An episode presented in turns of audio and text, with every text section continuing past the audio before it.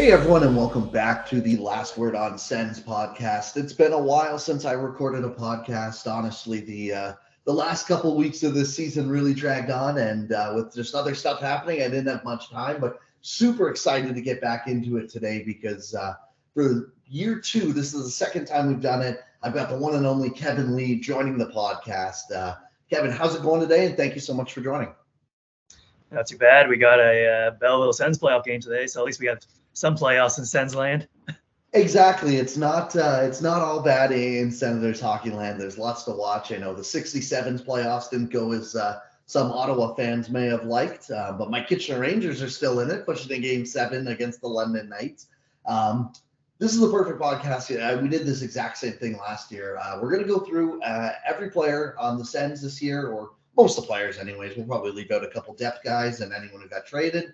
Uh, but we're going to go give grades for every player on how we thought the season went for them uh, personally. And uh, I really enjoyed this when we did this last year because you and I, uh, I think, had a had a good mix of different grading systems. You know, whether it's expectations versus reality, how much we kind of laid at the feet of, of their, you know, the fault of a player. Um, underperforming or overperforming. So um, yeah, I'm super excited to get into it, and I think we can just jump into it right away. And who else? But let's start with the captain, Brady Tkachuk.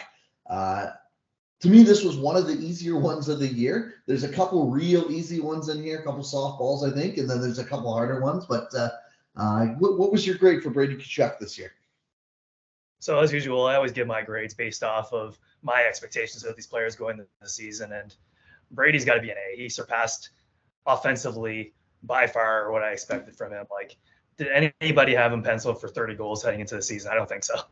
Like now it looks like, like he definitely has the upside to be like a, an above a point per game player. So it'll be really interesting to see how he comes into the season next year.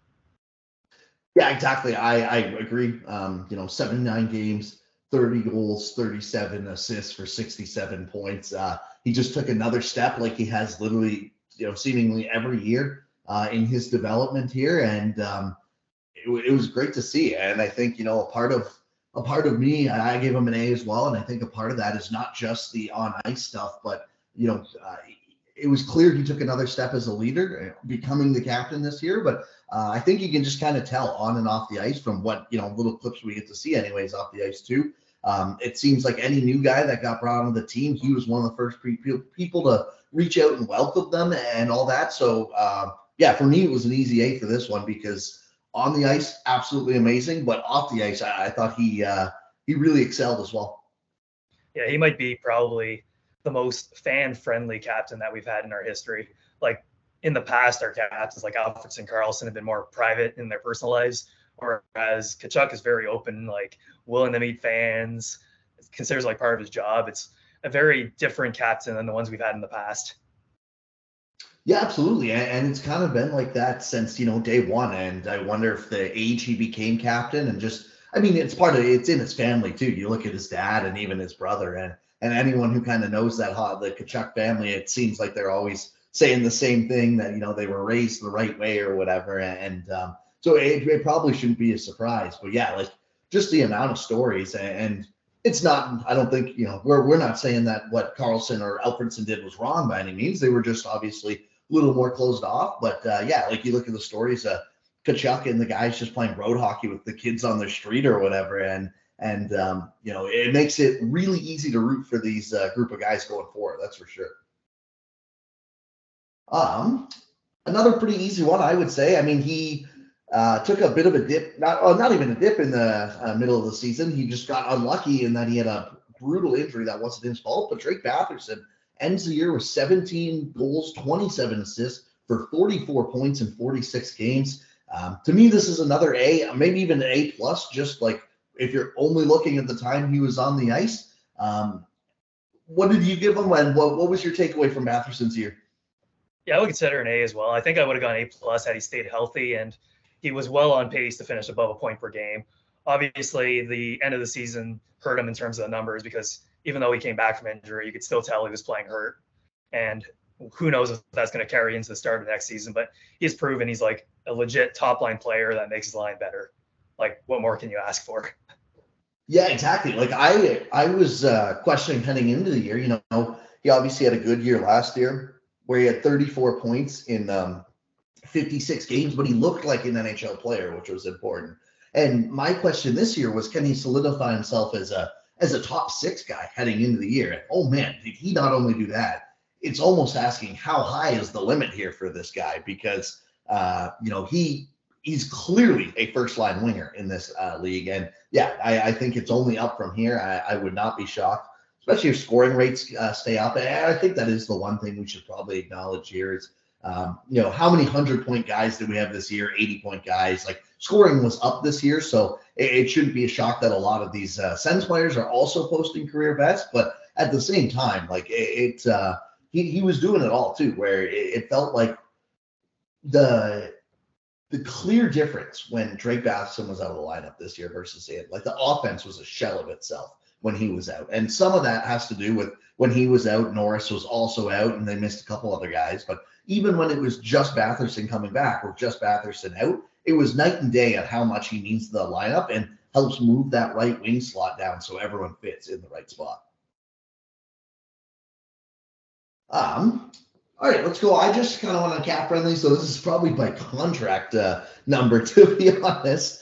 Um, but let's let's go with Colin White. Uh, we'll take a break from maybe some of the easier A A's as well because there will definitely be a couple more players we get to that with. But uh, um, I'm interested to get your uh, thoughts on Colin White in his season. Obviously, didn't get to, didn't get to start the year uh, right away with the Senators. Had a uh, injury in the tra- in training camp or just before the season started that kept him out for a long way. And then um, I, I, think it's fair to say he got some mixed reaction when he did play. But what was your uh, grade on Colin White and his take takeaway from his whole season, really? So he's an interesting one because if you don't take his contract into account, he is an excellent bottom six player. Like I think it's he's reached the point now in his career where we realize he doesn't have the offensive skills to become a top six, but he is an excellent bottom six player. Like you look at the advanced stats, and out of the players who played 200 minutes or more, he led the team in Corsi for percentage, and then he had the second lowest PDO or PDO on the Sens. Only uh, Mete had worse, so that would definitely affect his like pure regular stat numbers.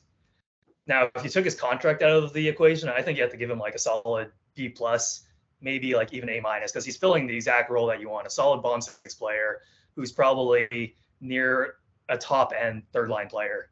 It's just that a contract that he's paid is the equivalent of a top six player, which with a budget strap team like the Sens obviously doesn't work. Yeah, absolutely. I, I settled at about a B minus just because of the contract, as you said. I think um, his play, like I it's to the point where it is unfortunate. Like I like I feel bad.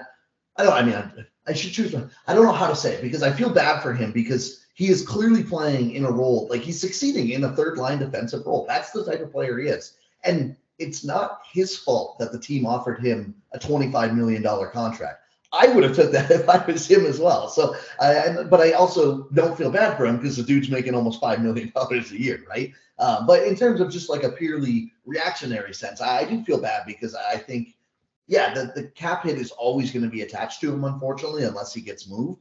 And uh, I, I still, to this day, think that if they are to move off of him this summer, uh, it's probably going to be by a buyout. But wherever he goes to his next team, whether that's buyout or trade, especially like if they retain on the trade or whatever, which I, I doubt they would do, but you never know wherever he goes to his next team, I think that fan base is going to absolutely love him.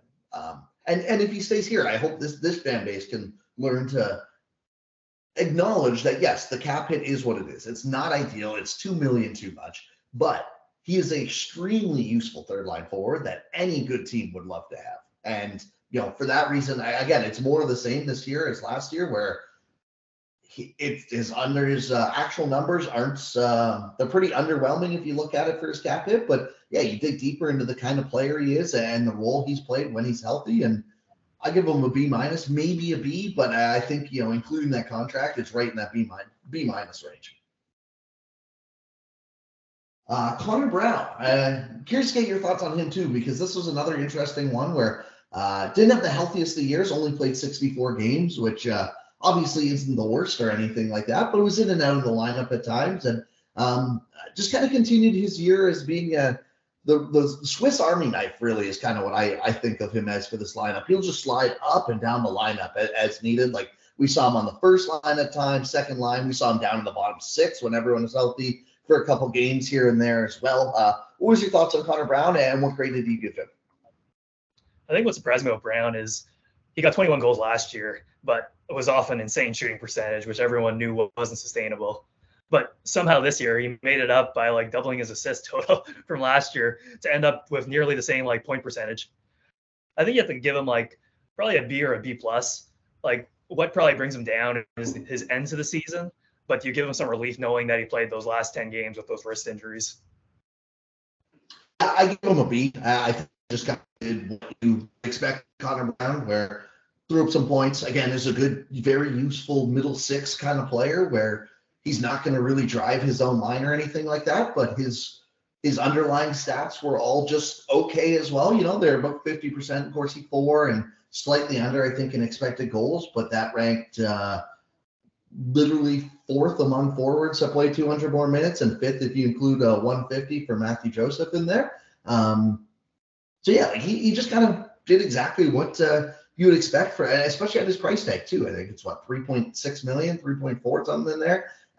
It's just kind of exactly what you expected out of Connor Brown, and if he does that again next year, I will have absolutely no problems with the season. Uh, Chris Tierney, this is something tells me this might be the lowest grade we got. Uh, you go first. I want to see if I'm being too harsh here. I don't even think he met like I didn't have the highest expectations of Tierney going into the season, given how he ended last season. And I still think it was just a struggle. Like I don't know whether it's just like injuries that have added up, but he's not the same player that we had when we first acquired him. I'd probably have to give him like a D just because he didn't bring anything to the team that we needed from him, essentially, for like any aspect of the game.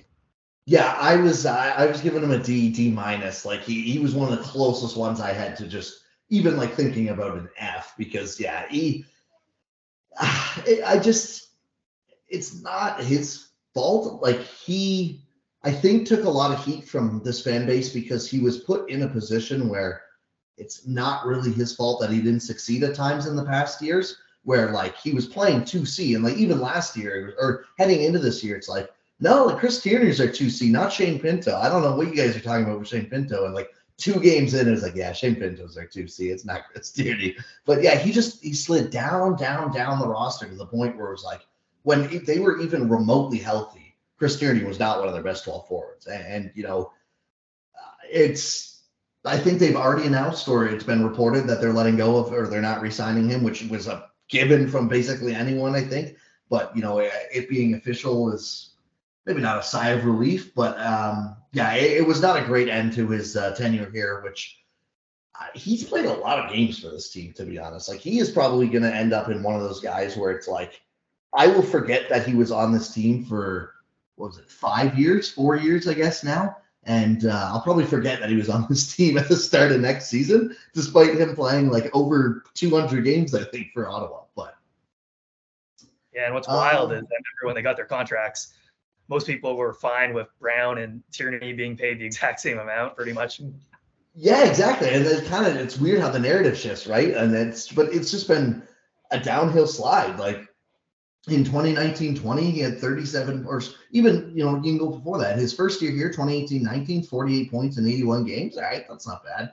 Second year here 37 points in 71 games. That's not great but for a bottom six guy if you're only paying him a couple mil you know you can do worse than that. And then last year 19 points in 55 games. Well that's not ideal. And then 18 points in 70 games this year. It's like all right well that is just you can't have that especially when you're paying him was three, four million dollars. Like you just you absolutely can't have that. With power play two time. yeah, exactly, right. And I mean the power play two was uh, a mismatch of who's who at time in the year, especially when uh, man, that stretch the power play one was laughable when Norris and Batherson and Chabot were all out at the same time, let alone power play two. But um, let's go to another guy who um, we don't need to touch long on him here, but eh, they also announced he wasn't coming back, and that's Tyler Ennis. Uh, I have routinely defended Tyler Ennis to the point where I don't know what I see versus NHL teams, seemingly, because he didn't seem to really work in Edmonton. I loved when they brought him back for Ottawa, and I thought he was a very useful 12 slash 13 forward. I have him at like a B minus C plus this year. Like, I don't think he he's not doing anything special. I just think he's a very fine guy to have on a one million dollar contract or whatever every year. Um, I'm not shocked they're walking away from him by the sounds of like that's not the guy you need to prioritize signing right now. If anything, I think they could circle back like they did this year and sign him to a PTO and then a one year deal. But uh, what were your thoughts of Tyler Ennis this season? Yeah, I'd probably give him like a B plus. Like he definitely exceeded my expectations given where his career is at now. Like signing a PTO and then actually making the team. And from the eye test, he was very noticeable out there every game he played. Like he would drive the offense. You'd see chances created. He put up like a decent amount of points, like 24 points in 57 games. Like he did more than you can ask for of a guy that you signed out of a PTO. Yeah, exactly. Like he just kind of chipped in whenever he needed to, and he didn't seem to even when he was getting healthy scratch at times. Like he didn't really seem to complain or, or make a bother out of it, which you know some veterans might. And like I was to the point, I was pretty surprised they didn't get anything for him at the deadline. Like I thought a team for sure would give up a, a fourth or fifth just to have some insurance on their fourth line there. Um, let's see. All right, let's get to a couple more easy ones, I guess, with a couple bigger names here. Uh, uh, let's start with Tim Stützle. I'm sure team fans are, are waiting to hear us talk about him as well. Um, a plus for me. Uh, this is maybe my only A plus on the whole thing. Maybe there might be one more. Uh, for me, easy A plus. Uh, not only did he have a career year really for himself, but he did it at a position we haven't seen him play yet. He moved into center. He's starting to drive his own line, and to the point where it's like, I went from two years ago feeling a little bit scared about Ottawa. I thought they needed a real difference maker up the middle to the point where now, with how good, and we'll get to Norris in a, a second, but with how good Norris, Stützle, and Pinto as a 3C might be, I, I'm loving Ottawa's center depth going forward. Yeah, I would go with uh, an A. I think I'm very close to an A plus as well, like you said, but he had a, a, bit of a cold start to the season in terms of point production. But obviously, he figured out once he got moved to center, and we've definitely saw his game evolve a lot from the first half to the second half in terms of his offensive output. And the big thing I think this year is how much we've seen his defensive game improve.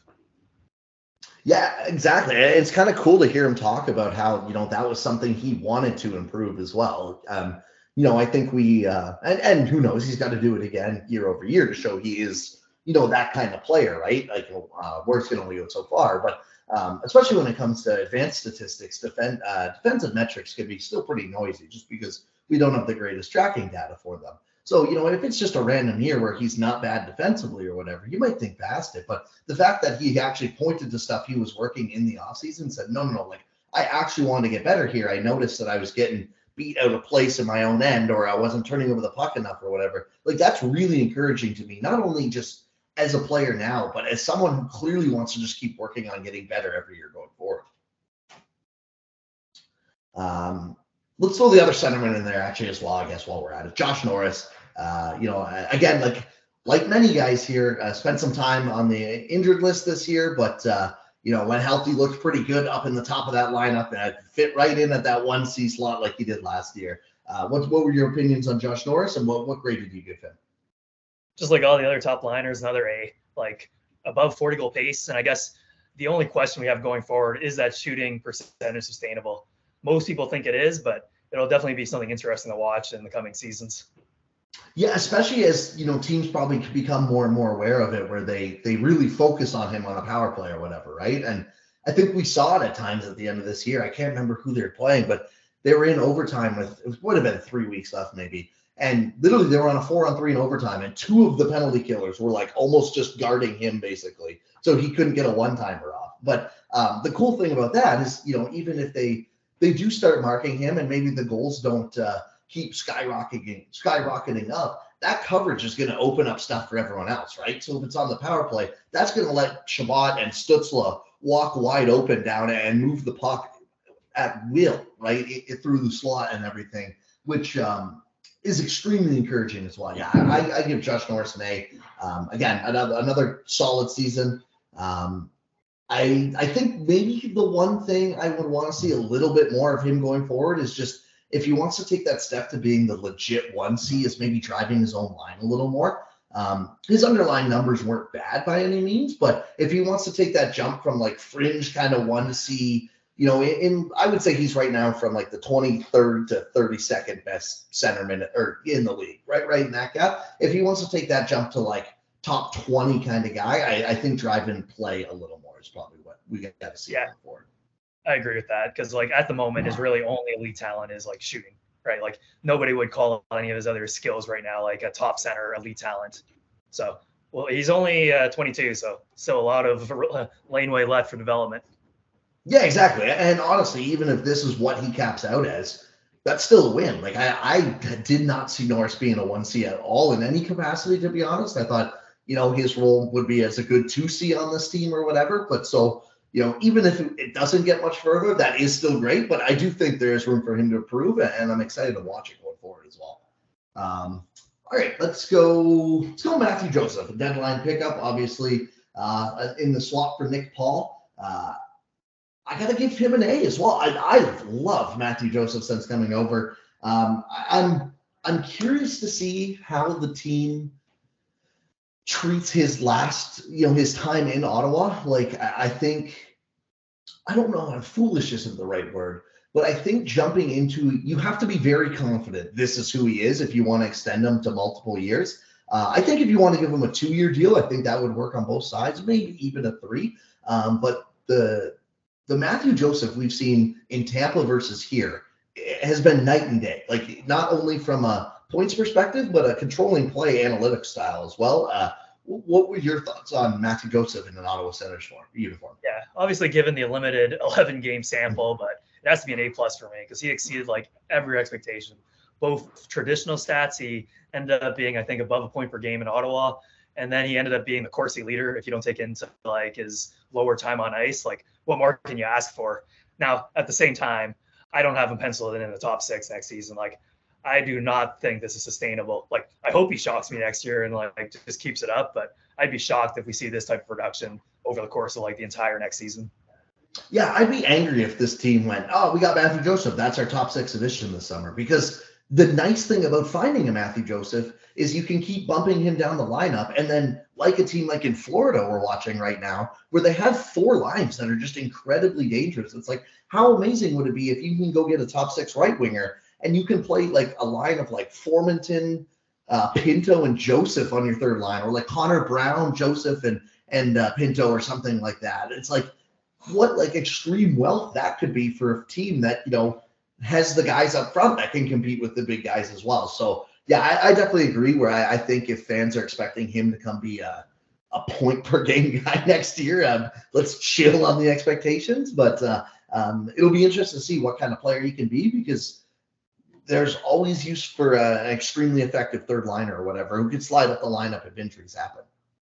Yeah, I almost wonder if we're going to see kind of like a Duclair resurgence where his career was kind of middling, like couldn't really crack top six. Comes to Ottawa, figures it out, and then goes to Florida where he's just started to light it up. Maybe we got lucky, and that's what Matthew Joseph's uh, career will go like, and he'll become that top line player. But wait and see.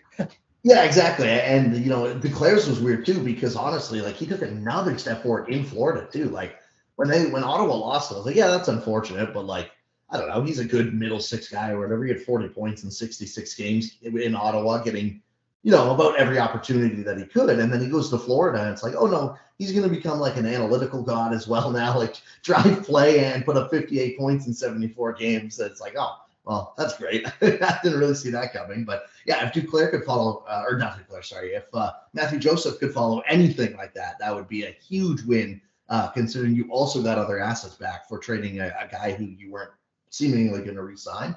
Um, and you know, quickly on Nick Paul too, I think he did everything you could ask for him as a send here. Um, you know, I, uh, I would give him a B, B plus for his year here. Um, again, like he just kind of I'm happy to see that he kind of found a role eventually in Ottawa. It's sad to see that he got traded right as he did kind of kind of find his niche in, in that third line kind of area. But um, yeah, the Jason Spezza trade tree lives on, so that's all that really matters. Um, Alex Formenton, that's one. That's probably the biggest name we haven't gotten to yet. Um, very interesting year.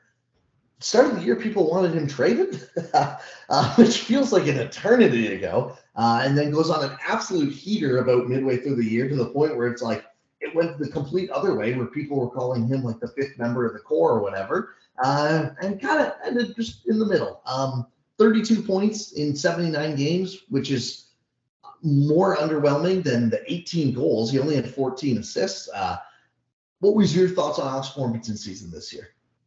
I think you have to give him a B plus just because he did make a big jump, like even just cracking the team this year and having a solid role. Like if he could get some finish to his game, I think he could top out as a 30 goal scorer. Now, I'm not saying that's a guarantee. Like he really have to improve the finish to get there, but he's looking like he can be a consistent 20 goal scorer, and his uh, speed is just deadly on the penalty kill. Now, the only thing I would really like to see improvement on is just like his driving play five on five, right? Like he's still limited in that capacity, but he's still young. So, like all the others, room for improvement. Yeah, exactly. And, you know, it's not like he was always playing with the best line mates, I felt like this year. Like, especially when a couple of the big guys went down, he was getting really the short end of the stick at times where it's like, oh, yeah, you're playing with like Adam Gaudette and Tyler Ennis in our top six. And it's like, I like those guys That's like 12th and 13th forward, you know, 11th and 12th forwards, but I don't know if I like them on the second line or whatever.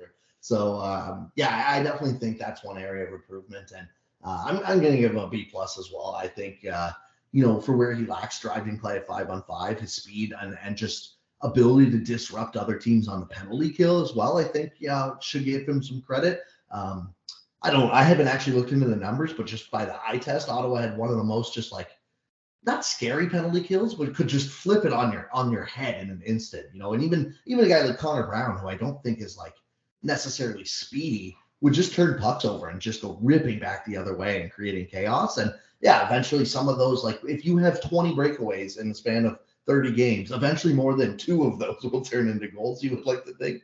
Um, so yeah, I definitely think there's lots of room for improvement. But for Formenton, again, just being a solid middle six kind of guy, I think is not what it wasn't guaranteed heading into this year. And I, I think you could be pretty optimistic about it. Um, all right, let's get to a couple of the three depth guys real quick uh, for the forward core, and that'll that'll basically wrap it up. Uh, let's go Austin Watson first. Um, probably the most main guy, and um, I mean he's the only one of the contracts so far for next year. Uh, what was your thoughts on Austin Watson this season? I think he pretty much met exactly like my expectations of him. Like I don't have exactly the highest expectations of a player like Austin Watson, so it's a solid B. I will say he finished the the year really strong. Where was that line with uh, him, Parker Kelly, and Gambrell like it was impressive how much offensive zone time they drove for that little stretch at the end. And he did find a bit of a scoring touch in the end of the season as well, but obviously we know that's usually not sustainable for a player at his like caliber. But he's pretty much bringing exactly what the Sens I hope had in mind when they brought him in. Yeah, I was gonna say I don't think there's any way you could have expected much more than what he's uh, brought. I'm gonna give him a C, a C probably. Uh, the biggest reason why is they get crushed when he's on the ice at five on five in terms of possession wise. And I'm not expecting him to be a Patrice Bergeron possession guy or anything like that. But I, I do think that is one of the biggest improvements this team needs to make because I think anyone listening right now would be like, oh, you know, for a team that finished, I don't even know, what is it, seventh last, eighth last, wherever Ottawa finished, this is a pretty optimistic rating standpoint. You know, we we really haven't given out too many. We've given out one D, I think, a couple C's, but it's been a lot of A's and B's. But the one place I really think Ottawa can improve is their bottom, their depth, and that that fourth line especially. I think some of that will come naturally, maybe with a guy like Parker Kelly getting to play full time. Um, you know, I would like to see them bring in enough guys this coming year that Austin Watson's your 13th forward because I think he's a fine 13th forward. If they if you know it's going to be a physical game, you can insert him in the lineup. He'll go get chippy. Clearly showed he wasn't afraid to do that at different times this year. Um, but yeah, I, I just I think if you're relying on him to be your 12th forward all the time, um, he plays such a physical game too, where I don't know how much the health is going to hold up. Like he blocks so many shots where it's like, how are you coming back from this without a broken foot or whatever, right? And um, you know, even this year he missed uh, uh, 15 games. Last year he missed about half the shortened season as well. Um, and you know, he's he when played 37 and 53 in the previous two in Nashville. So um, yeah, I, I give him a C. Like I I don't think he was uh, too far below my personal expectations either, but I just think there's you can improve on him probably pretty easily, and I hope that they do so in the next year or two. Um, Gaudette, Gambrell, and Kelly were the last three that I had. Uh, we could group some of these guys. Like I, Gambrell, I I don't understand. I saw people asking if they should bring him back. I didn't think he was all that good. I mean, they ended the year pretty well, but like this is another guy where it's like, guys, you can find a Dylan Gambrell just like the Ottawa Senators did this year for a seventh round pick or whatever, almost every year. Uh, I would give him like again like a C. He got crushed at five on five for most of the part. He didn't do less than what he was asked to, but he definitely didn't. I didn't think he did too much more. Uh, I would give Gambrell a C, and another guy I think they should probably try and look to improve upon this year. Yeah, he's kind of same boat as Watson for me, where I had the lowest of expectations for Dylan Gambrell. So I give him a B just because like I didn't expect him to be anything more than a, a placeholder player essentially. But like you said, I would I'd be shocked if they brought him back because what's the point?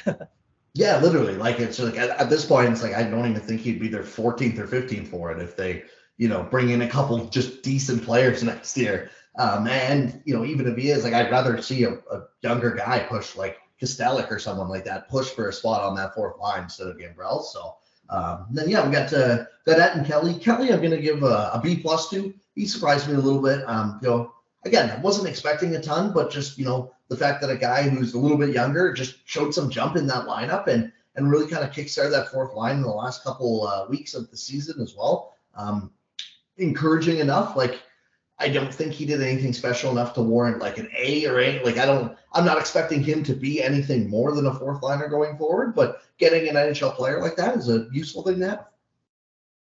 Yeah, I would agree with that on Kelly. Like a B plus. He showed some like a lot, probably more offensive skill than most people expected, and you can tell he's a worker out there with some speed, which a player like Austin Watson lacks, which is really going to help, I think, Kelly's game as he hopefully gets a longer NHL stint.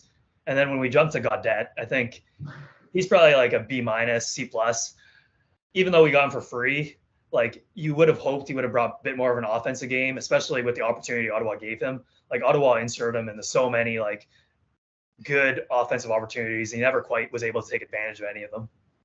Yeah, I gave Gaudette a C, C minus. Like I I like the player. He just doesn't really have a fit on Ottawa, I don't think. You know, it kind of he, doesn't really feel like he can be a, an effective fourth line player like a guy like Parker Kelly might be able to, who's you know kind of fast and uses his body to disrupt the forecheck. But there's just not. I don't think he's good enough to play in the top nine either, and I think they have better options. So yeah, he really got every look. And there was times where he showed flashes and looked amazing. You know, there were a couple times where he just undressed a defenseman or or made a beautiful pass. Like, why can't you do this a little bit more? Because then you would be a full timer. But yeah, I think Gaudette's probably another guy where it's like I'm not going to lose much sleep if they move on from him this year because you know I, I, think he is an NHLer for some team, but I just think that team might be closer like an Arizona Coyotes team that just kind of needs a warm body for their top nine. Um, all right, that probably wraps up the forwards, I think, unless there is anyone big you can think of that I'm missing. Um, I don't think there is. Uh, was probably the next one. Pinto, obviously. Uh, can't really judge a guy off of five games, one of which or two of which he played about three shifts in with his shoulder, or his collarbone hurt or whatever. So, um, yeah, let's move on to the defenseman then. Uh, uh, let's start with the big one, Thomas Chabot. Uh, obviously, again, for the second year in a row, didn't actually get to finish the year, uh, which is unfortunate to say the least. He only played 59 games this year, had 38 points in that 59 games. Uh, what'd you make of Chabot? I think just like all the top end forwards, it's another A. He took another step, I think, in his development where he showed like there's no doubt now that he is the number one defenseman, can carry the load, play heavy minutes. And I, his only, I guess, negative is he's being held back sometimes by his line mates. Yeah, that's the thing here too. I I, was I maybe I'll give him an A minus. I I want to see him control play a little more, but then I look, it's like, well, the dude's been stapled like Josh Brown for 90% of it and, and Nikita Zaitsev for the entire time. It's like, what do you really expect him to accomplish in terms of dominating play, right? And um, yeah, it's so obvious just kind of watching him with the eye test and everything too that he is clearly a number one defenseman. He eats minutes and he's uh, he's improving in his own end too. Like he's not uh, he's not elite or anything in his own end, but he's competent, and that is much better than he was even last year, I would say, to the point where it's like he's not a liability anymore. So that's a nice progression to see as well. So yeah, I give it A, A minus, that kind of range. Um, you're never going to complain about having Thomas Chabot on your team and him being your number one. So uh, um, Artem Zub, uh, I think this would be a one where the fan rank would just be an easy A plus. People wouldn't even have to think of it. But uh, Uh, what what do you think of Zub's second season in the NHL um, and with Ottawa here? So what's interesting with Zub is my expectations with him going this season are obviously much higher than they were the previous year. Now that we know what he is, so I think he pretty much has met my bar of expectations. So he's a solid B, right? Like he's your perfect stay-at-home defenseman, decent puck mover. I think the one surprising thing this year was he showed he has a bit of an offensive game. If you remember, really early in the year, he was getting some power play time. Obviously, I can't really use that towards the grade because he only got that for a short stretch before he got moved off of the power play and never got to see it again. But he's pretty much met exactly what you hope out of him. Yeah, I, I totally agree. I think you hit the nail on the head there, where it's uh, he's a perfect three slash four on a defense core. I think you know, like uh, I, there's a very easy way where you can see Chabot and Sanderson are the two main guys, and he's a perfect guy to to complement them. Where he's very responsible defense. I think he's their best defensive defenseman probably at this point. Um, and you know he he doesn't he's not going to kill you offensively or anything, but he again he's he's competent enough where yeah he shows flashes and you have to respect him, and that's all you really need out of a guy who's going to play good defense. Uh, he he would be the perfect pair, partner to me for um, either of Chabot or Sanderson long term. Um, just as a guy who you know, like I know everyone keeps circling back to the Karlsson's Methot. Um, I, I, don't know if that's the perfect comparison or not, but to me, like uh, Chabot and Zub could be a, a, first pair that you have no issues being a first pair for a number of years. Um, all right, let's go to Victor Mete. Oh, we'll go to Victor Mete. Get an easier one, I think, out of the way here. Um, very fair to say, I think that this was one of the most underwhelming players of the year to the point where I'm going to give him an F. Um, he just wasn't good enough. I wanted him to work. I thought it was unfair that he didn't get chances at the start of the year, and then he did start playing, and it was one of the worst things I've seen in a little while. So I, I just can't defend him. I want him to work. I wanted him to work out, but it just didn't work out this year. Yeah, he's a D for me. Like exactly what you said. Like he showed a lot of hope and spark like last season, and then was just like a total step back in like every aspect of his game this year. Yeah, like well, him and Josh Brown together were literally one of the worst pairs I've ever watched play hockey. And I watched Dion Phaneuf and Cody Ceci play shutdown minutes against Crosby and Malkin in a conference final one year. So, uh, but no, like it was just it was tough to like he just I don't know where the slick puck moving skating skills went. Like he just kind of like he treated the puck like it was a grenade on a stick at times this year, and that was just not the guy we saw at all last year. So I think he's the third of the group they said they were moving on from, which doesn't surprise me at all. Uh, I, again, I think he'll find another team to play with, and I hope he does because uh, you know what we saw last year was just night and day. But uh, yeah, this year's pretty ugly. I, I think is uh, fair enough to say, right? Um. All right, let's go to Erik Brännström. How about that? The other guy last year that looked really good. Uh, didn't get a shot. Again, it's like surprisingly, I've ranted about this too many times on this show, but surprisingly, just didn't get a shot until they absolutely had to give him a shot, and then just never really came out of the lineup. Uh, what do you think of Brännström this year? I think I of him a B minus. Like I'm a huge Brännström fan, and I think fans have to start looking at him as more of a puck moving defenseman than an offensive defenseman he is fantastic at transitioning that puck up the ice, which for a high end skilled team, which Ottawa looks like they're trying to become, is invaluable, right? Like you get that puck to our first line and they'll take it from there. And his defensive game, we definitely saw improve from last year. Like he's starting to understand his limitations with his size and how to use that. I think where you get the minus in my B minus case is you really hope he would put up a lot more points this season, especially given he got a good stretch of power play one time when Thomas Chabot was out. Yeah, it's to the point with Brännström where I think we need to just stop the narrative that he's an offensive defenseman. He might have been that in junior. He is sure not that in the NHL. Zero goals, 14 assists. Uh, he can move the puck. Like, he's not. That's not the issue. But yeah, he's not. Like I, I saw a number of times this year, people be like, "Well, yeah, I don't know. Like, say what you want about Brännström, but two points in nine games is good enough for an offensive defenseman." It's like, okay, but who says he needs to be an offensive defenseman? You know, like if he's responsible in his own end and can help move the puck up, that should be good enough, especially for a third pair guy or whatever, right? So, um, yeah, I gave him a, I, I gave him a C plus, and the reason I feel like I'm being a little too harsh to him, he was still better than a number of players on this blue line, but I was really hoping he was going to take like a legit step into being a top four guy this year. And I still think it's very, very, very much out in the air where I feel more comfortable with him on a on a third pair than I would in a top four or whatever. Um, you know, he even struggled kind of controlling play as well at times. So I give him a C plus. I, I still think he is probably one of the fourth or fifth best defensemen on on that played this year for Ottawa, but it, it just compared to where I was hoping him to take the step, and maybe that's a little bit of my fault that I was projecting a little too much, but it just it's pretty clear that he's not going to be this top pair guy we traded Mark Stone for, which we got to get over, right? It it kind of reminds me of the Colin White contract thing. It's like, yes, I know he's attached to the Mark Stone trade. That cannot be his fault. We need to readjust. Um, okay, let's go to Nikita Zaitsev. Let's get this one out of the way as well. Um, uh, you go because I, I I'm going to be harsh. I think I might be a little harsher here, uh, just because I can't imagine your expectations were very high for Nikita Zaitsev. Yep, exactly. Given my grading of expectations, it's just pretty much like a rinse repeat of every year. A solid B, just because he's exactly what you expect of Zaitsev. Like, what more is there to say?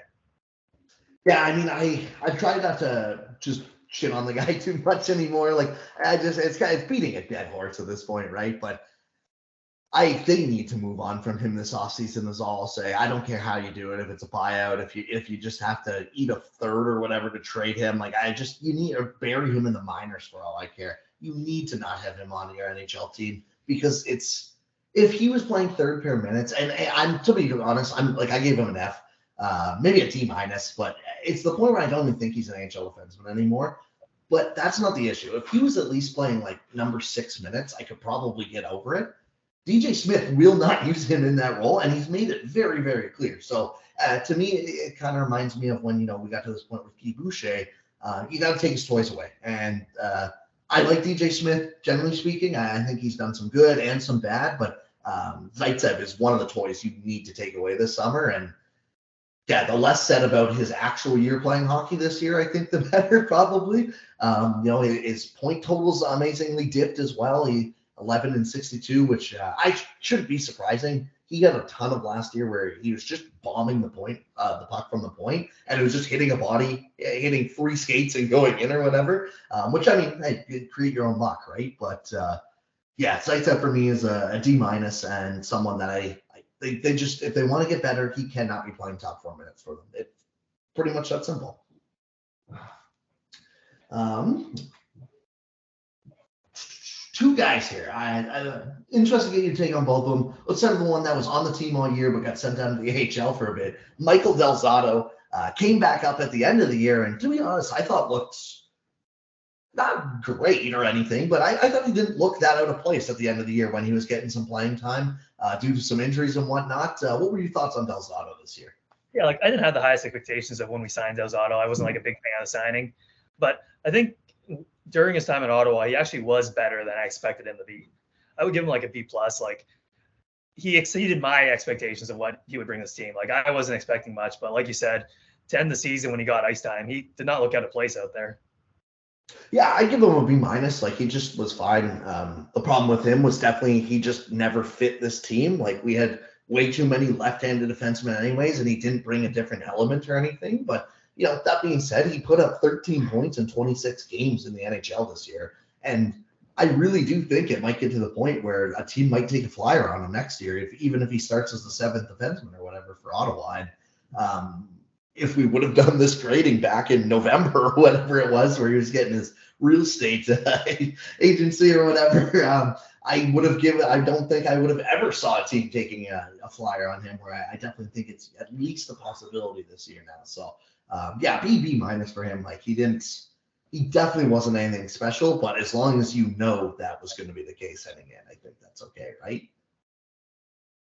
Um, and then the other guy is the guy they picked up uh, at the deadline, and Travis Hamonic uh, really raised some eyebrows and some questioning, and and fairly so, I think. But uh, in terms of purely his on ice stuff, um, I feel like people people were like this was Zaitsev for a little bit too, where he wasn't Cody Ceci, so people lo- like liked him for a year or whatever. Uh, Hamonic wasn't like the absolutely worst player you've ever seen before uh, when he played with Ottawa. So people were like, ah, no, he's actually pretty good.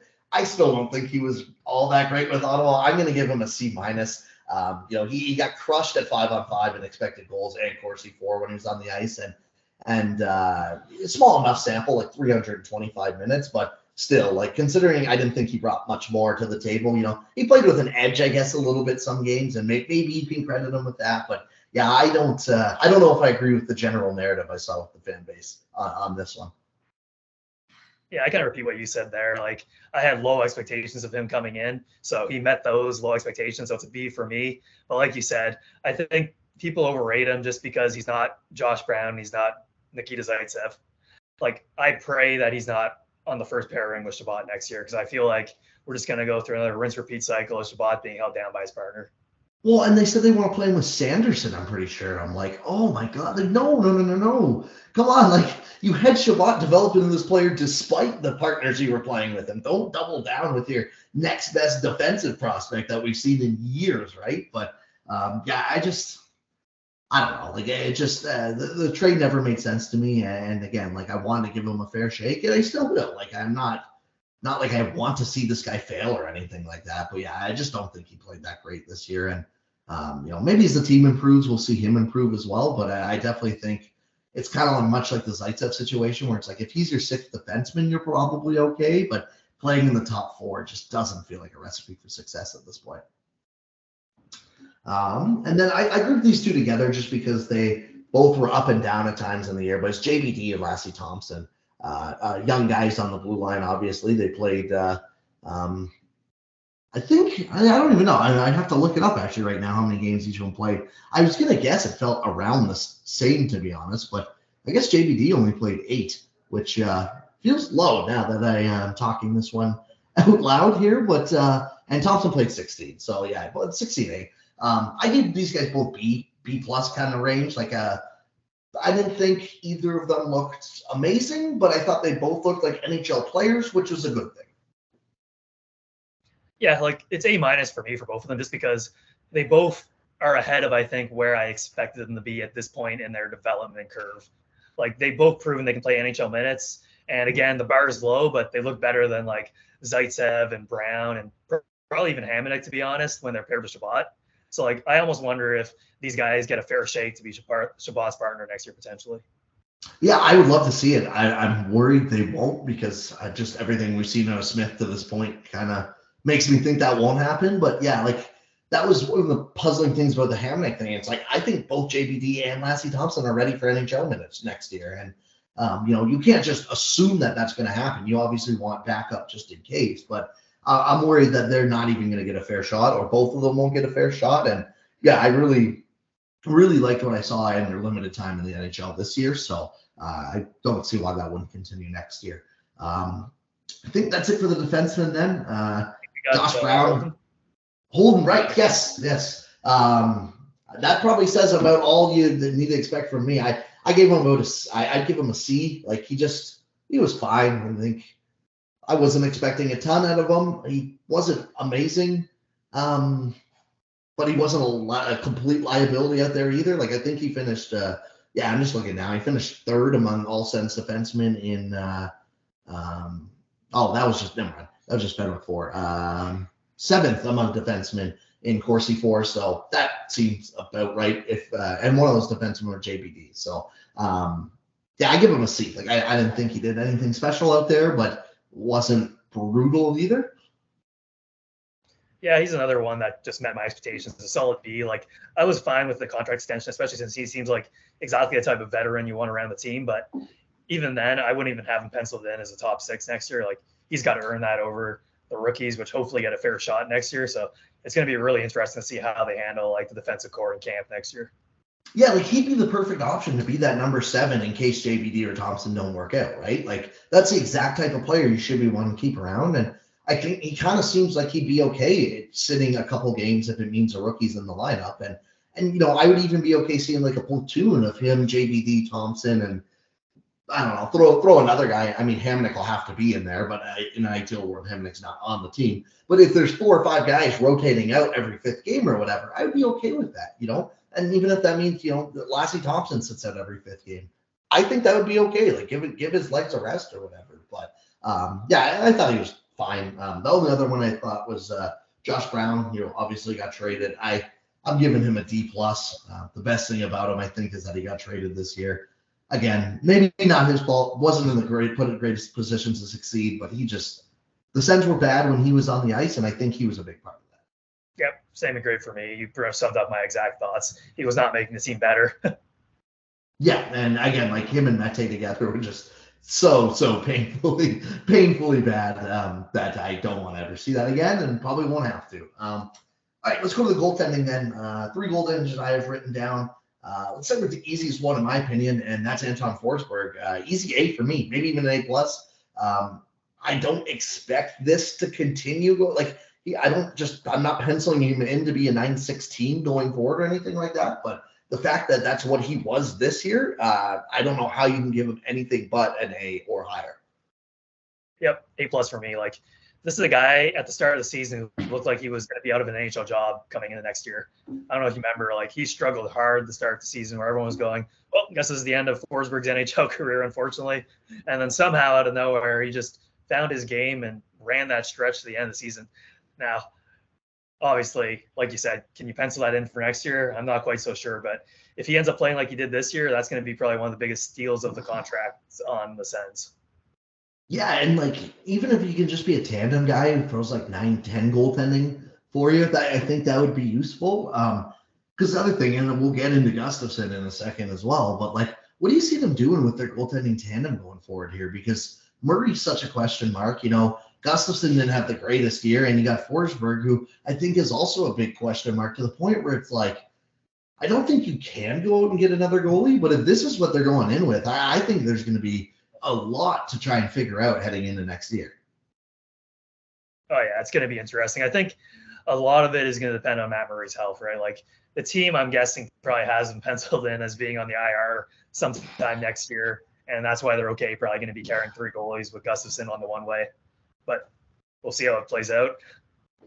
Yeah, absolutely. And, you know, I think there was a quote I saw from Dorion this week that was saying, you know, oh, we'll use this in a, to our advantage having three goalies on the roster, the idea of having three goalies on the roster. And I don't know if that it would be interesting, that's for sure. I mean, I can't imagine sitting in the press box is much worse than sitting on a bench if you're just rotating guys in every couple games. So, um, you know, we saw, I think Columbus did it a couple years ago uh, when they were swept Tampa that one year in 2018. But um, yeah, it'll be interesting because obviously, let's get to Matt Murray here. Um, when he did play, he looked a lot better. Like that stretch in between January and uh, March, I think it was. He looked really good when he could play, but he just he couldn't stay healthy, and for that reason, I need to give him uh, a D plus. It's not you know he started the year atrociously as well. Like he, he didn't start very well. Went on, you know, got hurt, came back, played really well for a number of weeks, but if you can't stay healthy, and this is a common trend now, I don't know how you can be relied on for any stretch of time. Yeah, like he's a B minus for me just because I had those exact concerns coming this season. Can he stay healthy and his struggles from last year? So my bar was pretty low. And like I don't even know if I should consider like injury as counting towards like a negative grade because end of the day, a player really doesn't control how often they get injured for the most. Yeah, it's not he, he's not choosing to get injured, that's for sure.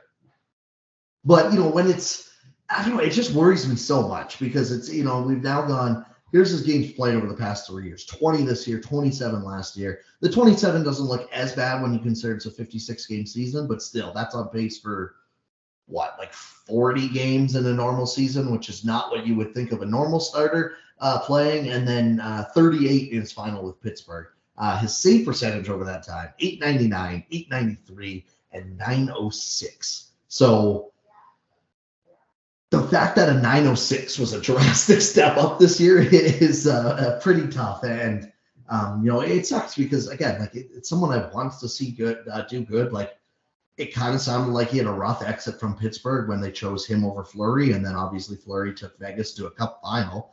Um, so I wanted to see him succeed. It's just, it has not worked. And, um, you know, part of me wonders if this team gets a little bit better defensively, if we'll see the goaltending results improve. But like Forsberg had no problem behind a equally horrible defense core. So um, I don't know. And, and, then our last goalie, obviously, here is Filip Gustavsson. Um, I, I, wanted to see. I would have been okay if they ran him, like if they didn't even re-sign Forsberg last year and ran with Gustavsson and Murray.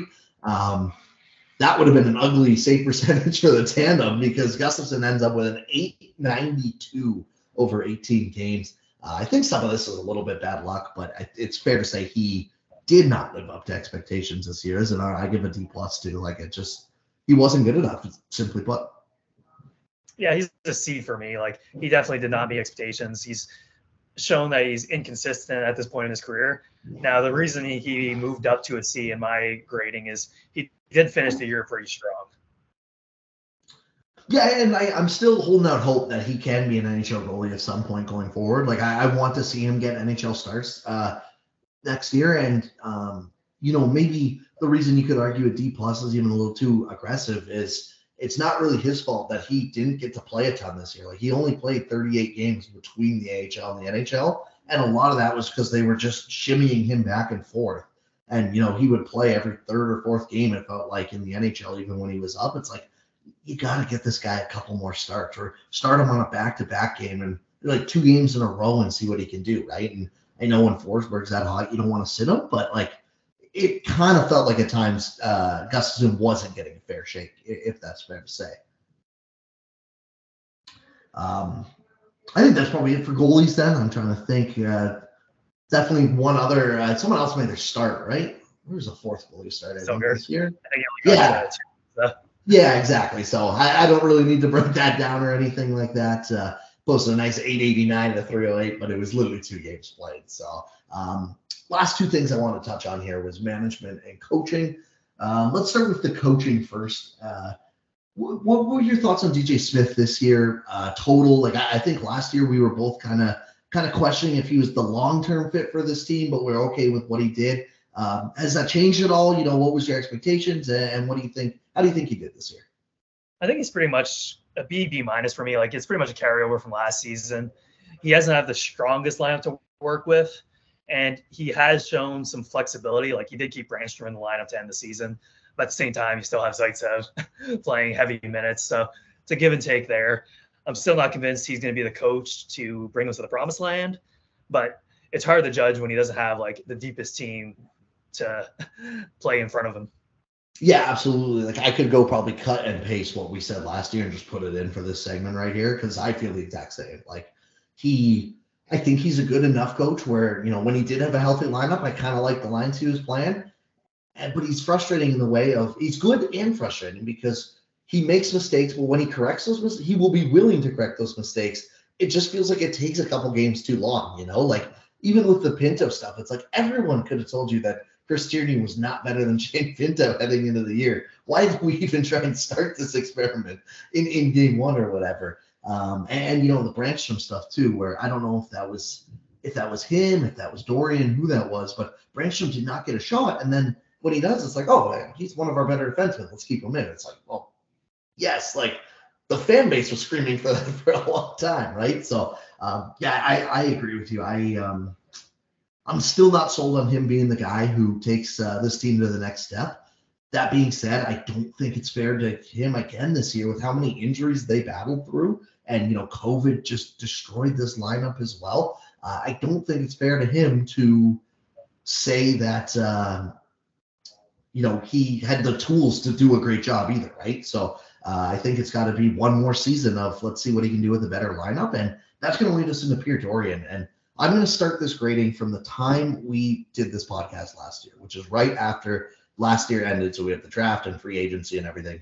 I am giving Dorion a C minus, and this is solely because of how much they talked out of their rear end over the summer about how many great top six forwards they were going to look after and you know what they were going to do and go add to make this team better and they just didn't do anything and some of that might not be their fault but you cannot be hyping up for an entire offseason how many great additions you're going to make. And the only thing meaningful you do is move Evgeny Dadonov off your team. Yep. Like if you listen to all my grades, I've given very few like below B grades, and that's the reflection of management, right? Like I, I have the expectations of players that come in, and I didn't have high expectations of many of them. and they met those expectations. And what do you get? You get a a bottom of the barrel NHL team, and that's like a pure reflection of management. They brought in the players that we expected of them, and they performed as expected. He needs to get better players. Like he needs to identify. He needs him or his pro scouts need to do a better job. I'll give him a lot of credit for the amateur side. Like he's built up our whole top end talent internally, which is fantastic. And you could argue is a very hard thing to do, but you could also argue the very hard thing to do is to complement those players and make a strong, young, top end team a Stanley Cup contender. So just like you, I give him a C minus. I think the fact that he's been able to draft so well helps push him a bit higher. And the fact that he does have an internal budget and we don't know what was going on behind the scenes against him, that helps, I think, raise his bar a bit lower. Like you don't give him as much criticism when we don't know what he's working with. But at the same time, he's had so many like easy whiffs like that. Everyone could tell you it was a bad signing when he made it. So I have to think this is his last off season to try and right the ship.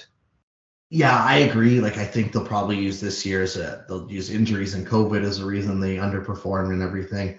And um I just don't see how if they do nothing this offseason, the team is not good again. He makes it through another offseason. Um it's it's just bad. And like as you said, like I want to give him credit for you know, like I think some of his trades, like the uh the Mathieu Joseph for Nick Paul trade, that's great. But then he turns around and gives a third for Hamonic up when they weren't even asking for a third round pick. They were asking for a fourth, which he didn't have. So he gave him more of an asset. It's like, what are we doing here, dude? Like, this is not how you GM. We're not in a good way, anyways, right? So, uh, yeah, I agree. I, I think it's, you know, this has to be his last offseason to do to make a noticeable improvement. Like, if they're still bottom 10, you know, seventh overall kind of in the draft after next season, I cannot I just I cannot see how he he lasts, especially if it's like just noticeable errors where it's you know they don't do anything this offseason. The team is just kind of mediocre again, right? Or like like if all three goalies go down with ACL tears or something next year and they just can't get a stop to save their life, it's like okay, yeah, that's probably not your fault. But if it's just yeah, this team lacks a lot of depth and their defense still sucks, it's like, hey, well, this is your six of that. like we can't have that anymore, right? So yeah, the way I've always put it best with Dorion is it's death by a thousand cuts. He never makes any like super terrible move, but it's just a lot of little moves that add up and don't improve the team and slowly losing assets from your asset pool, right? Like think of all the draft picks that we traded. We could have used those draft picks years ago to unload Zaitsev's contract. Yeah, exactly. As you mentioned earlier, on an internal budget, you need to be doing the opposite of that. You need to be getting all those little edges in your favor to try and offset, you know, a team like Toronto that can spend hundreds of millions of dollars just in, you know, other ways or, you know, dead cap money to, to raise their uh, uh, LTIR money or whatever if they need as well. Like you should be trying to find those little edges the other way, not spending assets to go even just move up in the draft and stuff like that to go get like a Tyler Kleven you know that that's a little thing, but it's like those are the things you should be looking at and trying to go the other way with it. To, you know, just think a little differently and push outside the box. So um, yeah, it'll be interesting to see what they do this offseason. Uh, if it's a quiet one, I think fans will rightfully be very disappointed. Um, you know, they, they're already kind of.